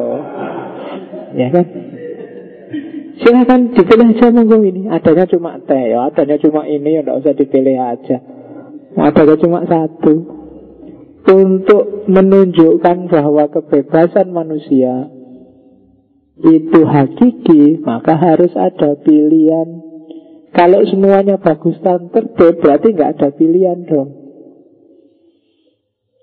Nah, jadi konsekuensi dari kebebasan, maka di alam semesta ini ada baik dan buruk, ada tertib dan rusak, ada bagus dan jelek. Ayo manusia sekarang yang diuji, milihlah. Kan gitu. Kamu boleh memelihara hutan, kamu boleh merusak hutan. Pilih sendiri aja. Begitu kamu pilih merusak, rasakan sendiri sekarang kamu kena asapnya. Jangan salahkan Tuhan. Wong kamu sudah dikasih pilihan, wong pilihanmu sendiri kok. Salah dikasih kontraktor-kontraktor yang tak karepe dhewe. Sekarang tanggung resikonya. Kan sudah ngerti kalau Mekah itu cuacanya ekstrim. Sekarang sedang banyak orang beribadah haji. Masa arsitek kontraktor kelas dunia gak bisa memprediksi itu? Masjidil Haram dikepung oleh kren, gak ada, ada gak yang hitung kemungkinan krennya roboh? Harusnya ada. Ya kalau ternyata roboh beneran, jangan disalahkan Tuhan. Yang naruh kren kan bukan Allah di situ. Kok, iya kan lah, kok sekarang nyalain Allah? Yang kamu sendiri yang naruh, itu kan pilihan bebas mau. Naruh boleh, gak naruh bisa kan gitu. Kecuali Allah maksa terus menurunkan wahyu bahwa keren harus ditaruh di sekitar Masjidil Haram kan gitu, baru kamu salahkan Allah. Wong sudah ngerti cuaca Mekah gimana, kerennya gimana. Kan gitu. Ya ya sekarang dikasih santunan besar sih korban-korbannya, tapi kan produknya gak di situ. Boleh dikasih santunan, alhamdulillah, tapi kelanjutannya juga harus dijaga. Misalnya selama ibadah haji ini krennya dipinggirkan dulu, jangan ditaruh di seputar Masjidil Haram karena masih puluhan kren di sana. Kalau cuacanya masih ekstrim, masih sangat mungkin nanti ada kren jatuh lagi. Itu kan harus diantisipasi. Itu pilihan bebas. Kalau nggak dipinggirkan, ya besok kalau ada kren jatuh lagi, ya jangan salahkan Tuhan lagi. Itulah namanya pilihan bebas. Oke. Okay. Terus yang kedua, kenapa sih kok harus ada kejahatan juga? Ya karena kalau tidak ada kejahatan, tidak akan ada kebaikan. Dan kalau kebaikan saja bukan hidup, namanya kejahatan saja juga bukan hidup. Harus dua-duanya imbang. Itu sama, kalau tidak ada orang jelek, orang ganteng juga tidak ada. Adanya orang jelek itu kan karena yang lain ganteng, dan adanya orang ganteng, yang lain jelek. Maka terima kasihlah pada yang jelek. Loh iya, karena ada orang jelek lah, maka kamu disebut ganteng. Kalau gak ada orang jelek, semua ganteng. Gak ada atribut ganteng itu seperti manusia gitu aja kan. Kayak kamu lihat kucing atau lihat kambing itu loh kan, semua sak level. Kamu kan gak bisa, wah ini kucing ganteng, ini kucing jelek, kan gak ada. Kamu anggap sama aja kan. Hidup juga begitu. Kalau bagus semua, tidak ada jeleknya, ya bagus itu tidak ada nilainya, dia tidak ada. Kalau hidup ini adanya cuma jujur, tidak ada bohong, ya jujurnya ketika tidak ada bohong, jujur otomatis hilang. Logikanya kan begitu. Jadi itu kelanjutan dari kebebasan tadi. Bahwa kenapa sih Allah ngasih pilihan yang bertentangan kayak gitu? Loh, itu identitas gitu loh. Kalau orang sedunia sudah muslim, ya mungkin Islam gak ada, ya sudah otomatis orang yang mesti Islam. Kenapa ada kategori muslim, mukmin, ada yang kafir? Itu ya karena kalau nggak ada yang kafir, ya berarti mukmin semua. Dan kalau sudah mukmin semua, nggak perlu disebut identitas. Ya sebab begitu manusia, berarti dia mukmin. Tapi karena ada beda tadi, maka ya harus ada kejahatan, harus ada kejelekan. Terus selanjutnya ini jawabannya As'ari ya. Imam As'ari, katanya Imam As'ari, Tuhan itu nggak bisa diwajib-wajibkan. Suka-suka Tuhan dong. Yang dia, karena dia maha kuasa, maka suka-suka dia. Mau bikin bencana kayak, mau bikin banjir kayak, mau bikin orang sengsara semua kayak. Namanya kita bisa ngelawan. Level kita beda sama Tuhan. Gitu loh. Kalau As'ari kan gitu. Meskipun kamu rajin sholat tahajud, besok dimasukkan neraka, emangnya kita bisa protes? Kan gak bisa. Suka-suka Allah. Kamu yang rajin tahajud dimasukin neraka, anjing yang cuma nunggu ashabul kahfi di depan gua masuk surga. Loh, itu suka-suka Tuhan. Kamu komplain ya tidak bisa. Yang kamu kalah level, ya kan? Misalnya kamu komplain, ya Allah saya dulu rajin tahajud loh. Ya suka-suka aku mau masukin neraka, mau protes. Ya kan? Itu kan kayak kamu merasa pintar sama dosennya dikasih nilai jelek. Ini komplain kan, loh, ya suka-suka saya. Saya bisa bikin seribu satu bukti bahwa kamu jelek. Wong maha kuasa kok, iya kan? Jadi Tuhan itu kayak gitu.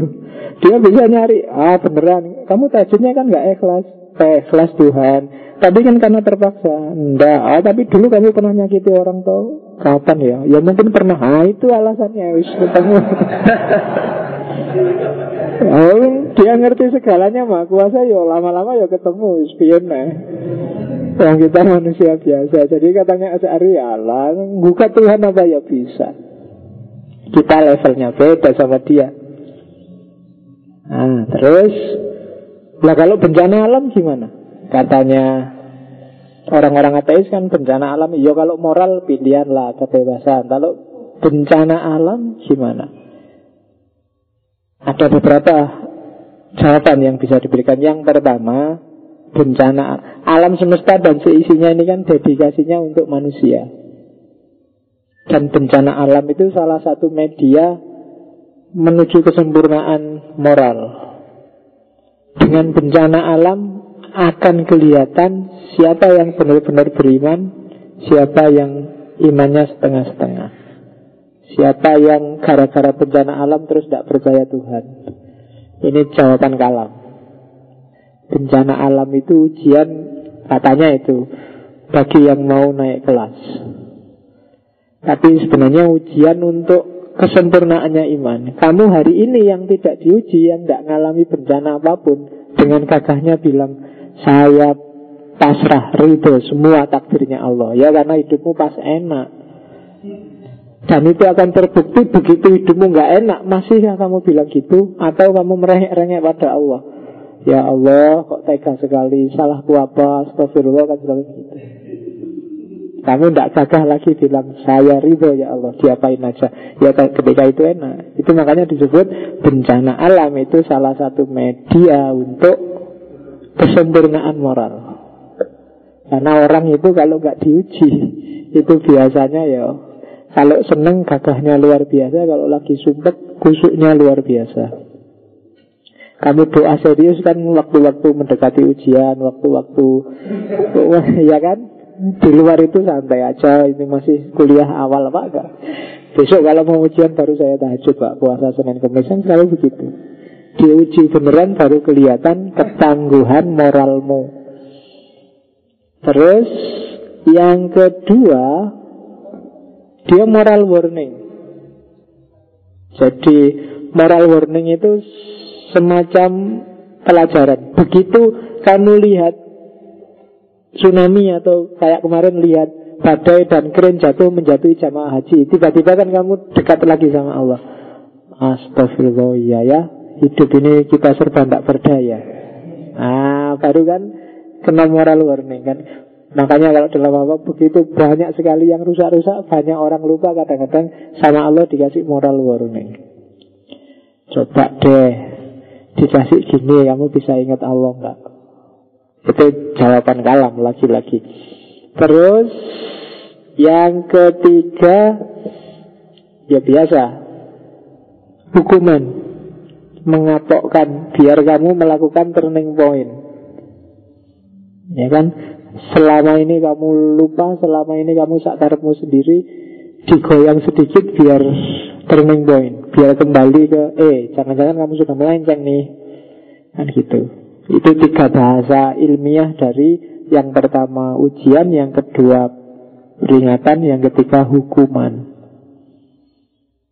Jadi bencana alam bisa punya tiga makna. Terus yang ketiga, demi keseimbangan. Hidup ini kan butuh ketertiban. Dan untuk tertib secara total, jangan dilihat bencana kecil yang satu itu, tapi lihatnya secara gambar besar. Kemarin sebelum Ramadan saya kasih analogi main catur. Main catur itu untuk kamu bisa menang, ya kadang-kadang pionnya dikorbankan, kadang-kadang bentengnya harus dimakan, kadang-kadang kudanya juga harus hilang semua, tapi akhirnya menang. Jadi kalau kamu ma- jangan boleh ada yang dimakan ya, jangan boleh serai so menang, bertempur malah habis semua kamu. Semuanya tertutup tapi rojone kepangan, ya wassalam juga. Jadi strategi itu kan gitu. Nah hidup juga kadang-kadang yang sini harus kacau dulu, karena setelah ini kacau akan lahir keseimbangan. Dan yang bisa melihat holistik kayak gitu ya, kalau manusia mungkin terbatas, Allah yang ngerti mana yang dibikin chaos. Sebelum manusia datang kan dibikin chaos luar biasa, misalnya hujan meteor, misalnya banjir besar, misalnya musnahnya dinosaurus. Chaos sampai dinosaurusnya habis, baru manusia muncul, manusia modern yang cerdas. Seandainya kita hidup bareng dinosaurus, setiap hari kita main film Jurassic Park. Iya kan, dikejar-kejar, lari kan mesti gitu akhirnya. Iya. Jadi dalam konteks besar ini sebenarnya untuk demi ketertiban. Cuma ya memang harus ada yang chaos dulu sebagian. Atau bencana alam itu kadang-kadang yaitu konsekuensinya sunatullah. Ini perannya manusia kadang main. Termasuk tiba-tiba kenapa ada banjir? Ya karena manusia yang merusak keseimbangannya. Dulu gak ada, sekarang ada.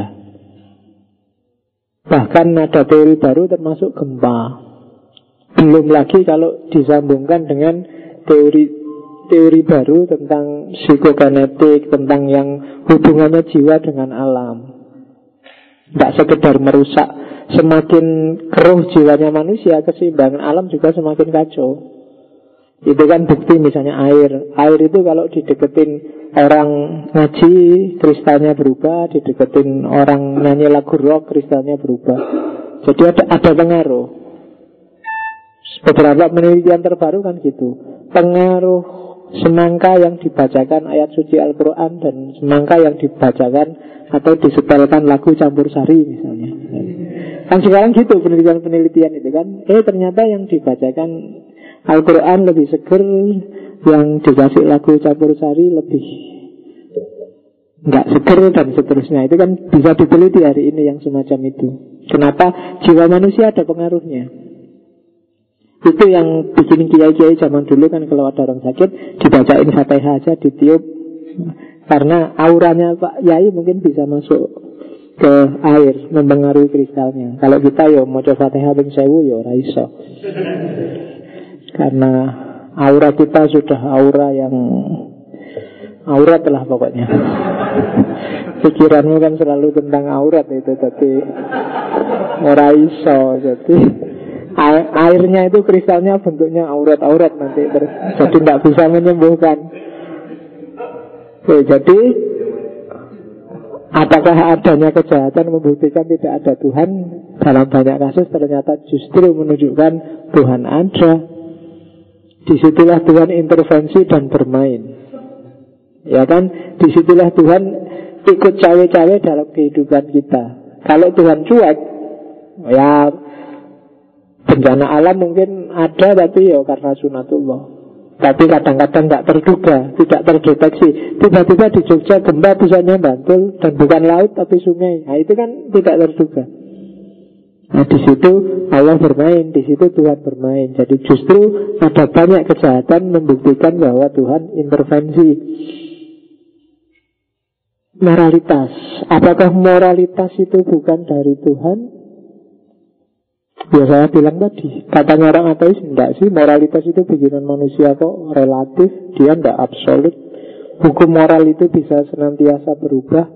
Orang bisa bikin hukum moral sendiri. Manusia bisa menciptakan nilai dan norma sendiri. Enggak ada mana objektif. Orang bikin sendiri. Baik di sana enggak mesti baik di sini. Itu kan kecenderungan postmodern kan begitu. Relativitas, relativisme moral. Kita lihat jawaban. Kalau ini gak perlu tak jelaskan, sudah bolak-balik dijelaskan. Kita lihat saja jawabannya apa. Ya, moral itu selalu relatif.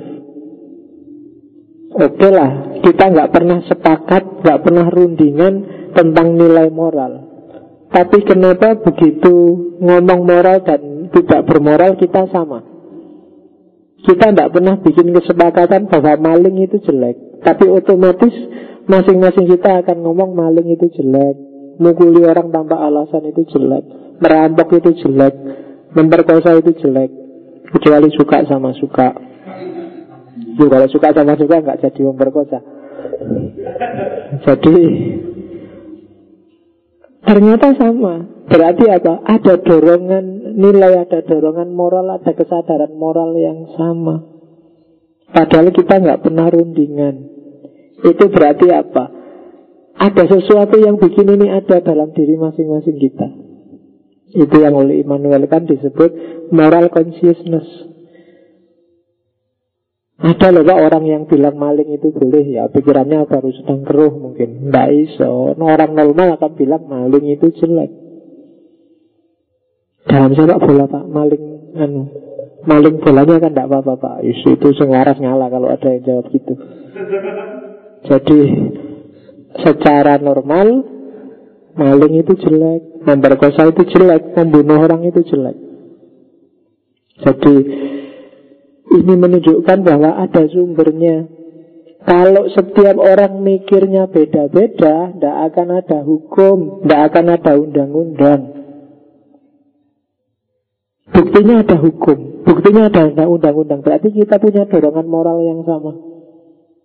Buktinya kita bisa menyepakati hal yang sama, yang diverbalkan jadi hukum, jadi undang-undang, jadi norma sosial yang disepakati bersama. Tiba-tiba Pak R T bilang apel maksimal sampai jam sepuluh malam.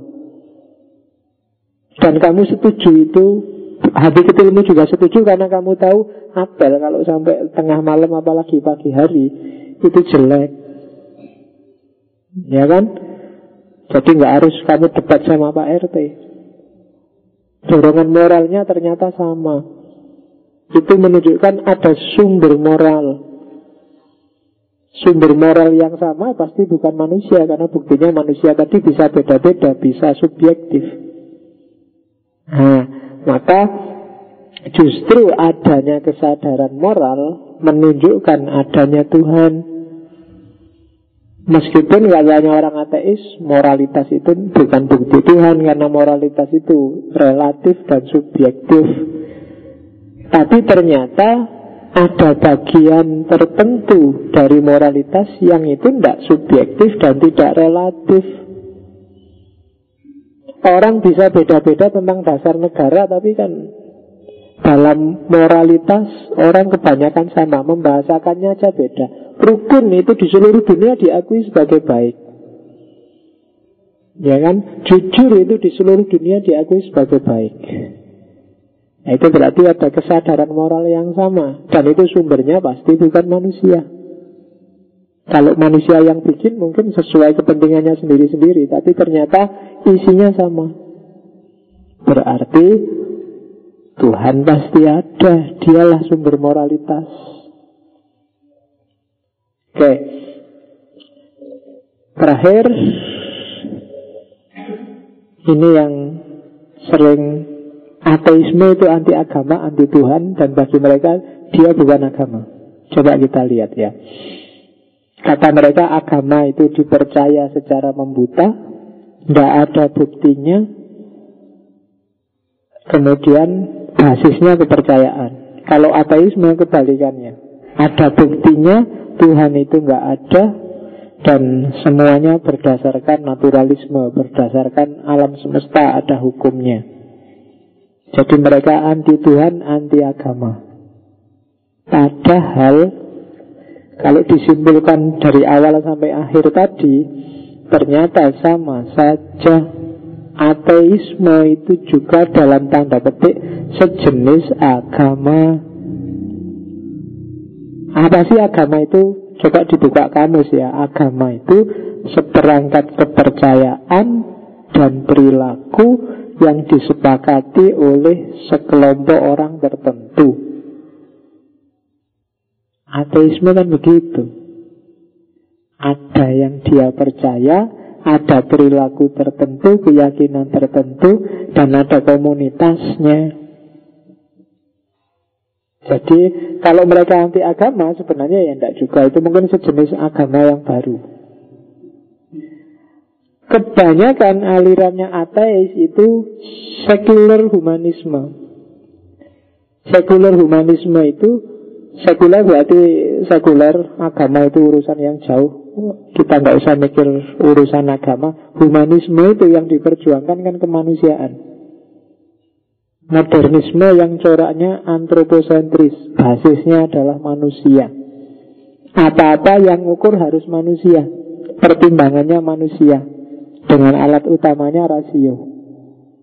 Dan kalau lihat ya, dari K U H P-nya Amerika, sekular humanisme itu dianggap sebagai agama, tapi agama yang non-teistik, agama yang bukan Tuhan.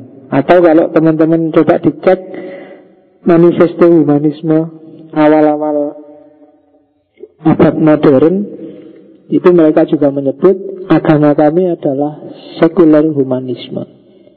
Jadi ateis itu sebenarnya sejenis agama juga. Kenapa sih saya sebut dia sejenis agama? Tidak mungkin orang tidak religi. Religi bahasa Indonesianya agama, dari kata-kata religare, keterikatan. Siapapun orangnya dia butuh sandaran.